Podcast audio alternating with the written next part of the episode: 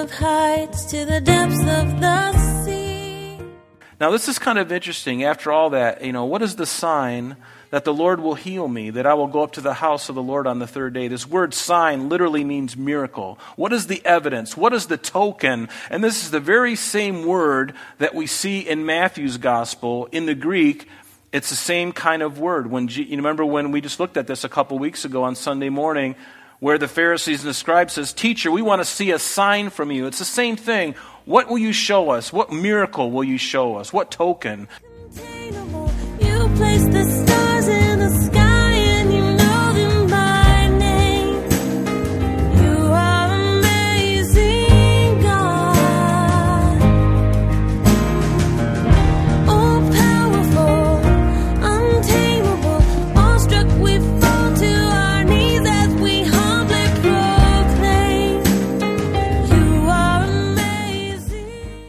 Welcome, everyone, and thank you for joining us. You're listening to Truth in Christ Radio, a Bible teaching radio ministry of Calvary Chapel of Rochester with senior pastor and teacher Rob Kellogg.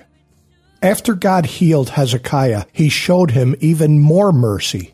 God was under no obligation to give a sign, but in real love, God gave Hezekiah more than he needed or deserved. God shows the same mercy to us. It should be enough for God to simply say to us, I love you. But God did so much to demonstrate his love to us. In the book of John, chapter 3, verse 16, it says, For God so loved the world that he gave his only begotten Son, that whoever believes in him should not perish, but have everlasting life. Now here's Pastor Rob. Go and anoint Samuel. You shall anoint him commander. And the word is nagid. Commander. Same word in Daniel chapter 9, verse 25, as the Lord is talking about this 70 week prophecy of Daniel. What does he say in verse 25 of Daniel 9? Know therefore and understand that from the going forth of the commandment to restore and build Jerusalem until Messiah the Prince, the Mashiach Nagid. Same word here, the commander of my people. And here it's speaking of Jesus. And now he's using that same word to say, go tell the Nagid of my people. Go tell Hezekiah. What encouragement that must be. And, and then, you know, it even gets better than that. And it's as if the Lord found his sincerity and his humility irresistible. I mean, think about it. God could have just told Isaiah the prophet just to go home, but as he's leaving the king's presence, the king is crying his eyes out, pouring his heart out in true repentance, in true seeking God. And God says, Wait a minute, Isaiah, I can't my heart can't let you take another step. You need to go back in him and give him a message for me. And see, God hasn't changed. He's the same for you and I. When we, when we, when we take a, a baby step toward him, he's running to us. He wants to bless, he wants to encourage your heart. He doesn't want to condemn you. Yes, there are things that we do wrong, and yes, we do need to turn from them. Yes, all those things are true, but He wants to bring you to Himself. And so I love the scripture in Isaiah 42, verse 3, where it says, A bruised reed He shall not break, and a smoking flax He will not quench. And Hezekiah was like a bruised reed. It should be standing up straight, but he's just feeling so overwhelmed by his sickness and, and wondering. And, and Lord, I've done all these good things, and he's a, he's a bruised reed. There's just a little bit of an ember left. He's like a smoking flax, and you have to come and and you wave your hand trying to blow that thing, hoping a spark will take off, and then a small little flame, and then you add some stuff to the pile, and there's a fire. You see that when you go camping, don't you? Unless you're like me and I get one of those little sticks that you just throw it underneath there and you light it and walk away, and then you got a fire. Hallelujah. But uh, a smoking flax he will not quench. And what does it say in James? Humble yourself in the sight of the Lord, and he will lift you up. But first, the way is down, and then he lifts you up. Not the other way around. I don't go up. If I go up, he's going to bring me down. But if I am down, he's going to lift me up. And that's exactly what he did to, to, Hezekiah. And notice what he says here in verse 5 Return and tell Hezekiah, Isaiah, the leader of my people. And notice, the God of David, your father. Notice that God hears our prayers despite what we think or feel, but notice that the Lord addressed himself to Hezekiah as the God of your father David. Underline that because that's really significant. Because it was a means to remind him, to remind Hezekiah in this dark period of his life where he wasn't sure he was going to make it. From his point of view, he was going out. And God says, Go tell the commander of my people, the God, the father of your father, the God of your father David. Why David? Why did he say that phrase? Turn with me to 2 Samuel chapter 7. This is a, a, an area in the scripture that I love to go to, and it's one that you'll probably remember for the rest of your life because I visit it so much. It's the Davidic covenant.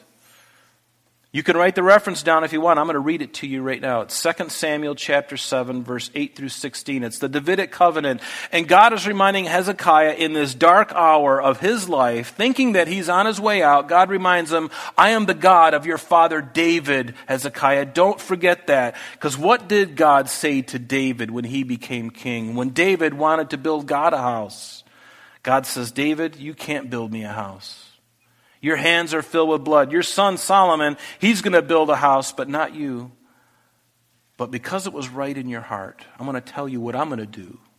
I'm going to build you a house, David. And he goes and he says in verse 8, Now therefore, thus shall you say to my servant David, Thus says the Lord of hosts, I took you from the sheepfold, God says to David, from following the sheep to be ruler, there it is, over my people over Israel. And I have been with you wherever you have gone and kind of cut off all your enemies from before you and have made you a great name like the name of the great men who are on the earth. And moreover, I will appoint a place for my people Israel and I will plant them. Now think of how this would feel. I mean, I wonder if Hezekiah, as he's hearing this, God uh, say, I'm the God of your father David. I can't help but wonder if Hezekiah was remembering that covenant that God made to David that was going to go through him as well. And I think that's a good thing. Don't be discouraged, Hezekiah. I'm the God of your father David. You remember what I told David? And we're reading it right now. Since the time that I commanded judges to be over my people and have caused you to rest from all of your enemies, also the Lord tells you that he will make you a house. And when your days are fulfilled and you rest with your fathers, I will set up your seed after you. Yes, it's speaking of Christ in the long haul, but in the mid haul, it's speaking of all these different kings, including Hezekiah, who was young and near death at this moment. He shall build me a house for my name, and I will establish the throne of his kingdom forever. Hezekiah, the line that you're in is going to extend on forever. Remember that. And I will be his father, and he shall be my son. If he commits iniquity, I will chasten him with the rod of men and with the blows of the Son of Men that didn't appeal that you know uh, anyway so but my mercy notice verse 15 shall not depart from him as i took it from saul whom i removed from before you and your house and your kingdom shall be established. How sure is god? Did he say might? I, I don't know. You know your kingdom might go on. I don't know but you're not really a good boy today. You're really not i just don't did you tithe this week did you help the elderly woman across the street? Did you help Virginia Root put her groceries away? If not, I don't know. I don't know. It might happen, but it doesn't look so good. Is that the way God is? No. He says, and your house and your kingdom shall be established. That is God's unmerited favor. It shall be established forever. Your throne shall be established. For, he repeats it like three times. Don't forget this, Hezekiah. And our, our, you know, isn't it true that when you're going through difficult times like that, that's when you need that encouragement? And God was going to make sure. And I think just by saying the phrase, I'm the God of your father David, he could have said, I'm the God of your father Ahaz. No, he said, I'm the God of your father David. It's to David that I gave that covenant all the way through, even Ahaz to you, and it's going to go on, and it's ultimately going to be into Christ It's going to be speaking of Christ. So, verse 6 And I will add to your days 15 years. I will deliver you, notice, and this city from the hand of the king of Assyria. And I will defend this city for my own sake, and for my own sake, and for the sake of my servant David. Notice what the Lord did here. He gave him the promise of 15 more years. I mean, there is a blessing, certainly, of having more life to live, especially when you know God has given you 15 years. See, I don't even know what tomorrow holds. I don't know that I have tomorrow. I could die in my sleep tonight. But if God says you're going to have 15 years, you're going to have 15 years. And he did. He had 15 years. God held Hezekiah's breath in his hand just like he does us. He gave him his end date. Now, most people never have that. They don't have, they don't know their terminus. They don't know when their end is. And this to me is a blessing and a curse because what would you do with those 15 years? Think about that. If God told you tonight you've got 15 years, what are you going to do with those 15 years? Oh my goodness. It'd be one thing if the Lord told me I had three weeks to live, but I got 15 years? Hmm. What would I do? What would you do? You know, pharmaceutical companies, they make these products to make you look younger, make you have younger skin, removing wrinkles, sagging skin under the eyes and chin. People are clamoring to do anything to live longer, to look younger. And God says, You got 15 years, Isaiah. And also, he told him, He says, that he would deliver him. Notice, I'm going to deliver you from the king of Assyria and the city of Jerusalem. Those two things, that's really encouraging. And why was God doing it? Was he doing it because Hezekiah was such an exemplary character? He was a great man. But notice what God says I'm doing this for my own sake and for my servant David, for the promises that we've read tonight. I'm doing it for his sake as well. And I'm doing it through him to you and onward. Again, because of the covenant that God had made to David. See, God is serious about promises, and he will keep his promises even though we don't most of the time. And we have to remember it is about Jesus Christ. It's not about us. It's not about me. It's not about you. It's about Jesus, right? I'm so glad. Doesn't that remove, doesn't that take all the angst out of you when, it, when it's all about Him? And it's not about me, then, and, and God's not worried about your performance, just relax. Just be who God made you to be and relax and enjoy Him. And if you can do that, you can be more of a witness than if you're all tied up in knots going, I gotta do something, I gotta go witness, I gotta go lay this track down on the table, I gotta, you know, and you're, you're sweating bullets trying to make something happen, trying to do things to prove to somebody, to God, to the church, to the pastor that I'm really all that. And God's going, just relax. Just relax. Relax. He gives his beloved sleep. Oh. Don't you love sleep? At this time of the night, everyone's going, Yeah, hurry up, will you? I do. I love naps. I love to sleep. It's one of my favorite things. One of my favorite sports. Because I roll over a lot, so I think of it as a sport. It's a sport. But God gives this promise. And notice, and then he gives him another promise on the third day that he would go up to the house of the Lord. Are you kidding me? I can't even get out of bed. No, in three days you're going to rise and you're going to go to the house of the Lord. That means that he's going to be well enough in three days to go do it.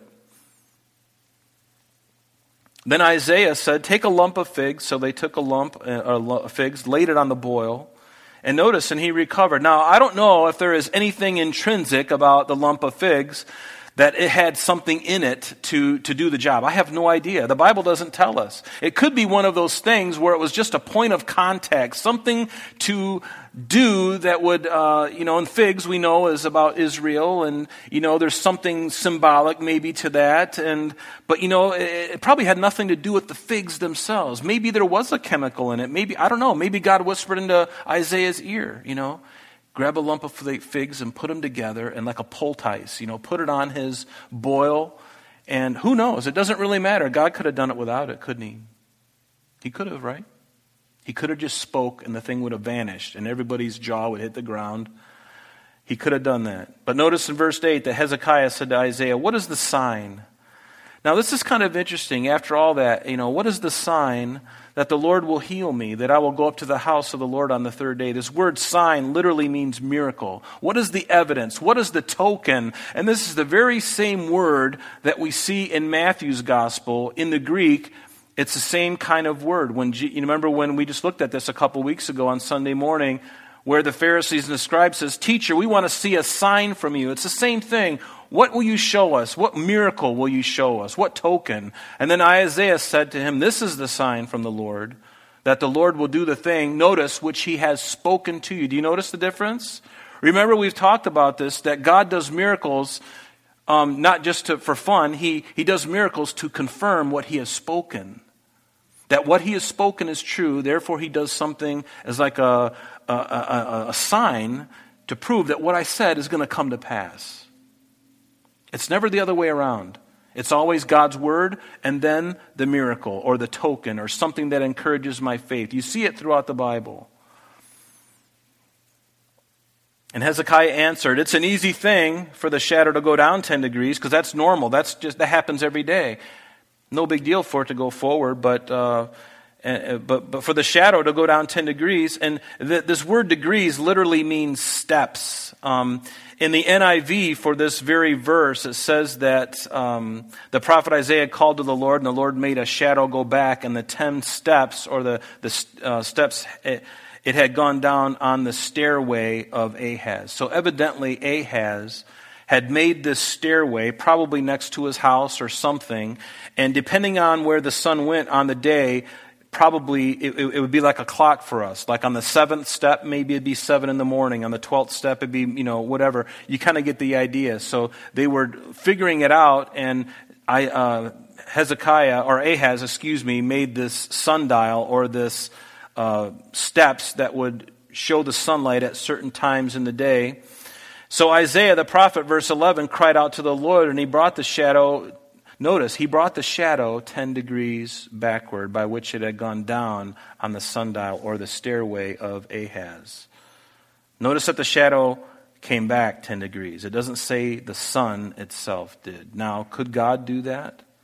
Could God make the sun? Yes, he could. And it's very possible he did. And I'm not offering any solutions. If, you know, but it, it's, it is interesting how it says the shadow. He brought the shadow back. Now, God, who made uh, the, all the laws of the universe and set everything in motion, can he pull back something and let it go again and, and it'll keep going? I mean, he could do that. Is it possible that somehow he refracted that light by another heavenly body at the, at, just at that moment to come and intercede for it and it would reflect and do something unique? He could have done that too. I kind of like the bigger thing myself. I don't really care how he did it. And there's been a lot of debate, and no, uh, you know, you can get into all that, and people argue about stuff like that. I don't. I'm like, whether it's the shadow or the sun makes no difference. Either way, he did it. Uh, either way, he did it. God did a similar thing in Joshua's life in Joshua chapter 10. He, he allowed the day to go extended much, much, much longer. And what did God do there? It just says that He stopped the sun and the moon and it halted. So, can He do it? I think He can. I think He's big enough to do it. If He's able to speak and it comes into existence, I think even in the natural laws of order, He can, if He so chooses, He can do something that would normally cause chaos in the universe and he has the ability to fix it in real time at the moment. Just like that. How big is your God? I think he's that big. Because if he can speak and something comes in, if I said, Lord, a cheeseburger right now would be really nice. A big fat one with cheese on it, right here. And all of a sudden a plate appeared, and then I'm waiting for the, you know, the cheeseburger to show up. And God will go, psych, not going to bring you that. No. So you get the idea. I think he's big. Now, remember that God is omnipotent. He's all powerful. He can do whatever he wants. Now, between verses 11 and 12, and I hate to do this to you, but I'm going to. Between verses 11 and 12 um, is what could be called Hezekiah's lament and his praise. It's not recorded for us here in 2 Kings chapter 20, but it is recorded in Isaiah chapter 38, specifically verses 9 through 20. And I'd like to read that, just read it to you, because this is the lament at this point in time where Hezekiah is pouring out his heart to God. Again, it's not in, recorded here, but it is recorded in Isaiah chapter 38, 9 through 20. And this is what it is. This is the writing of Hezekiah, king of Judah, when he had been sick and had recovered from his sickness. He said, in the, I, said, in uh, Hezekiah speaking, I said, I'm in the prime of my life. I shall go to the gates of Sheol. I'm deprived of the remainder of my years. I said, I shall not see Yah or Yahweh the Lord in the land of the living. I shall observe no more, no man, no more among the inhabitants of the world. My lifespan is gone, take from me like a, taken from me like a shepherd's tent. I have cut off my life like a weaver. He cuts me off from the loom. From day unto night you make an end of me, and I have considered uh, until morning, uh, I have considered until morning like a lion, so he breaks all my bones. From day unto night you make an end of me. It sounds very similar to David's lament. But here Hezekiah is pouring out his heart to God, what he felt when he was on, on the verge of death. What shall I say? He has both spoken to me, and here's where things turn around.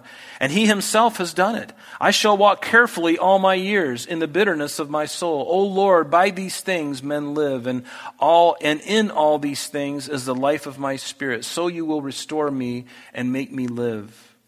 Indeed, it was for my own peace that I had great bitterness, but you have lovingly delivered my soul from the pit of corruption. For you have cast all my sins behind your back. Never forget that verse, saints.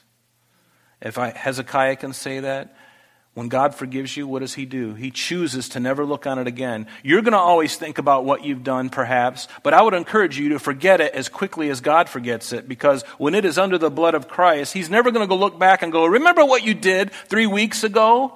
I can't believe what you did. You remember that horrible thing you did and the thing you thought? If it's under the blood, He's going to go, I don't know what, what, what did you do last week? What did you do three weeks ago? And the devil's going, I'll tell you. He goes, Shut up. I chose to forget it. Why? Because the blood of Christ covers it. And when the blood of Christ covers it, God forbid that any of us should go and look at it again. If you're struggling tonight over something that you've never forgiven, you God has forgiven you, but you haven't forgiven yourself, get over that.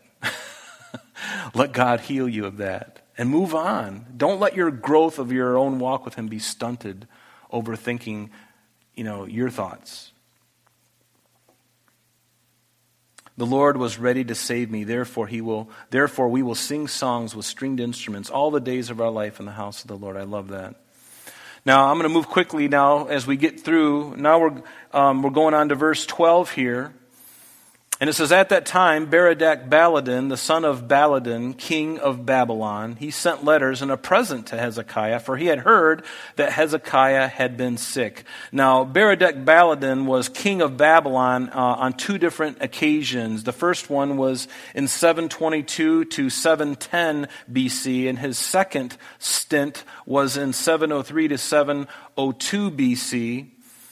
And Sargon, remember we talked about him, he was um, the one who was probably the one who led the northern captivity uh, after Shalmaneser died in 705. It was probably Sargon, his son, who actually took the children of Israel into uh, Assyria.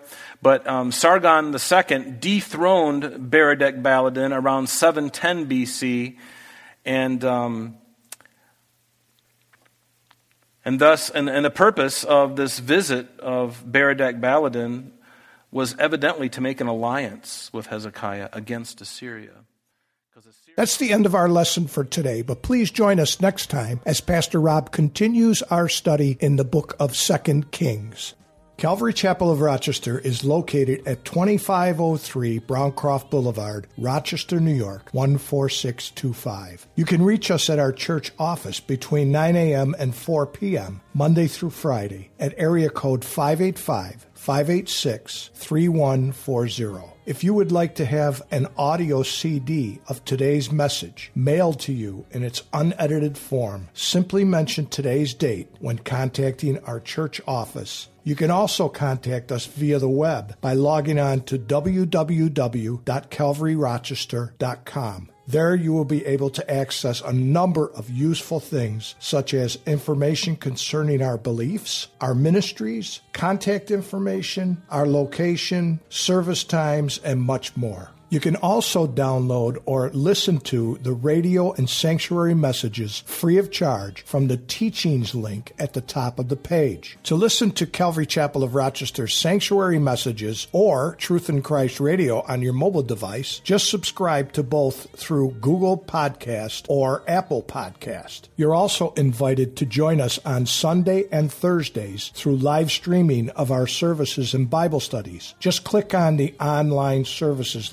link on the website. We're so glad that you could join us today. And if there is any way that we can bless you with your walk with Jesus Christ, please don't hesitate to call our church office. Remember, Jesus said, I am the way, the truth, and the life. And for this cause I have come into the world, that I should bear witness unto the truth. Everyone who is of the truth hears my voice. May God bless you in abundance today as you walk with Him. And until next time, this has been Truth in Christ.